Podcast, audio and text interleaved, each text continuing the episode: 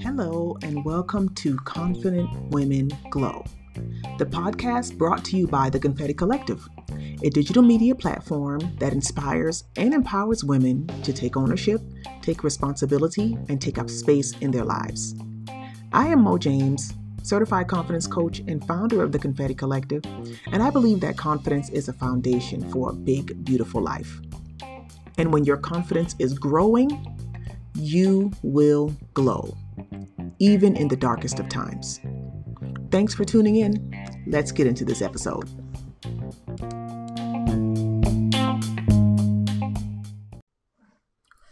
Hello, welcome back to the podcast. I cannot believe I think this is episode six, and this journey is still fun for me, and I am still excited to be able to have these conversations with you. And today's chat is going to be about a topic that is not as fun or as exciting. As a matter of fact, it's kind of morbid when you think about it, and that is an autopsy. I believe that life is always trying to teach us things. And as women on our journeys of discovering and nurturing and improving our confidence, we almost have to have our antennas attuned for the lessons, for the lessons in everything. And I believe that in the process to getting to the lessons, to discovering what the lessons are from every experience, is to go through the process of an autopsy. And I use that word autopsy on purpose because it is a post mortem exam. So when we think about an autopsy in real life, in the real world, we imagine if you watched the, the crime shows, the CSIs and the NCISs and all of that stuff, you see it. They show it to us like at every episode. And we see the deceased person laid out on the slab and they are cut open and the examiner is deconstructing the circumstances that ended in their death. So for me, when I think about the experiences that I have had, good, bad, and indifferent, I want to give myself that opportunity to do the same thing. Even if certain situations were not my fault. I recognize that this is my life and I'm the one in the driver's seat of this thing. And even if the situation was negative and it wasn't my fault, I still have a responsibility to ensure that it doesn't happen again, right? And I believe that this is a requirement in order to move through life as a whole, and especially for those of us that are on our journeys of of confidence building and of self discovery and self awareness and learning how to use our own voices and all of those things.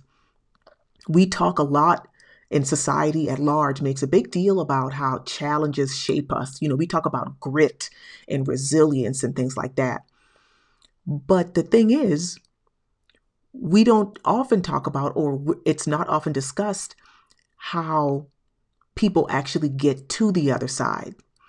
And if we're not willing to perform the autopsy of those experiences, we won't get to the point where we can recognize what we gained or we can recognize how the experience shapes us. I think this this idea of autopsying our experiences also gives us the space to separate the very highly charged emotions that are involved in an experience, you know, trauma and, and breakups and all different types of things, all different types of experiences that have our emotions attached to them. That makes it hard to process so when we put ourselves in that mindset of being the examiner who is performing this autopsy, it gives us an opportunity to look at things objectively and almost separate ourselves from the experience and see it from a clear head and an open heart. A medical autopsy reveals how the person lived before they died. And it also gives provides an opportunity for the deceased person to receive justice. So I also like to think about this this process as giving ourselves an opportunity to be made whole. We get to restore our own wholeness when we're able to release our emotional connections, pull out the lessons, and move through the experience. And I am not saying that this process requires us to pretend that we didn't experience the experience. The point of going through this process is acceptance. You know, I heard Oprah say years ago um, in a conversation about forgiveness, where she looks at forgiveness as giving up the idea that it could have been different. And that doesn't that doesn't negate or take away the pain or the hurt that we feel it just allows us to let ourselves off the hook by recognizing that we can't travel back in time and change the thing. So when we think about this process, this conversation of, of doing that autopsy of our experiences, it requires us to admit and and say, yes, this happened to me. Yes, it wasn't my fault.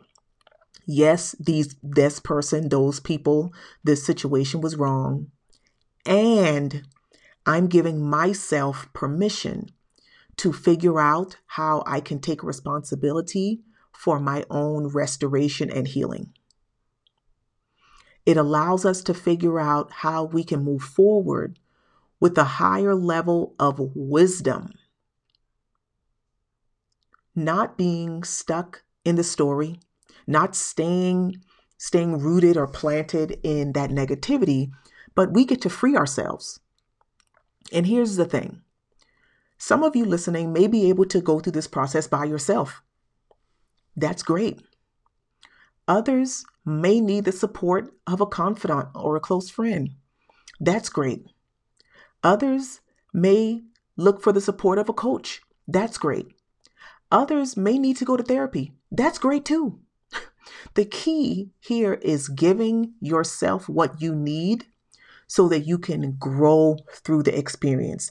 It's not about staying stuck there, it's about finding the gems, dare I say, finding the lessons from those experiences and making a commitment to yourself that you'll apply them as you move forward.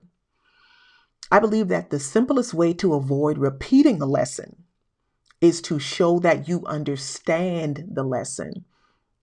And when you're willing to do your autopsy of your experiences without the emotion, without the fear, the shame, the guilt, the the the discontent, without those emotions attached, you give yourself that space to find the lessons, to find the wisdom that you can apply to your own life, and then also be able to hold space for somebody else to be able to do the same thing.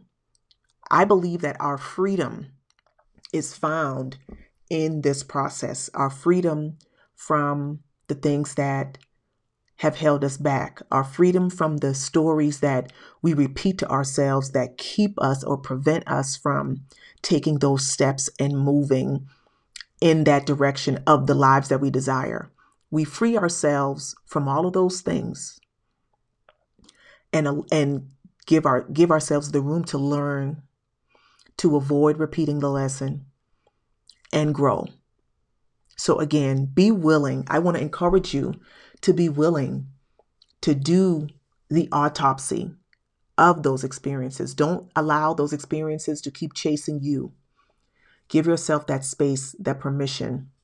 Remind yourself that you are capable of going through the process and also get the support that you need if you recognize that you need it. You don't have to stay stuck in that space. You don't have to keep repeating those traumatic experiences. You can do that autopsy starting today and give yourself an opportunity to show that you have truly learned the lesson.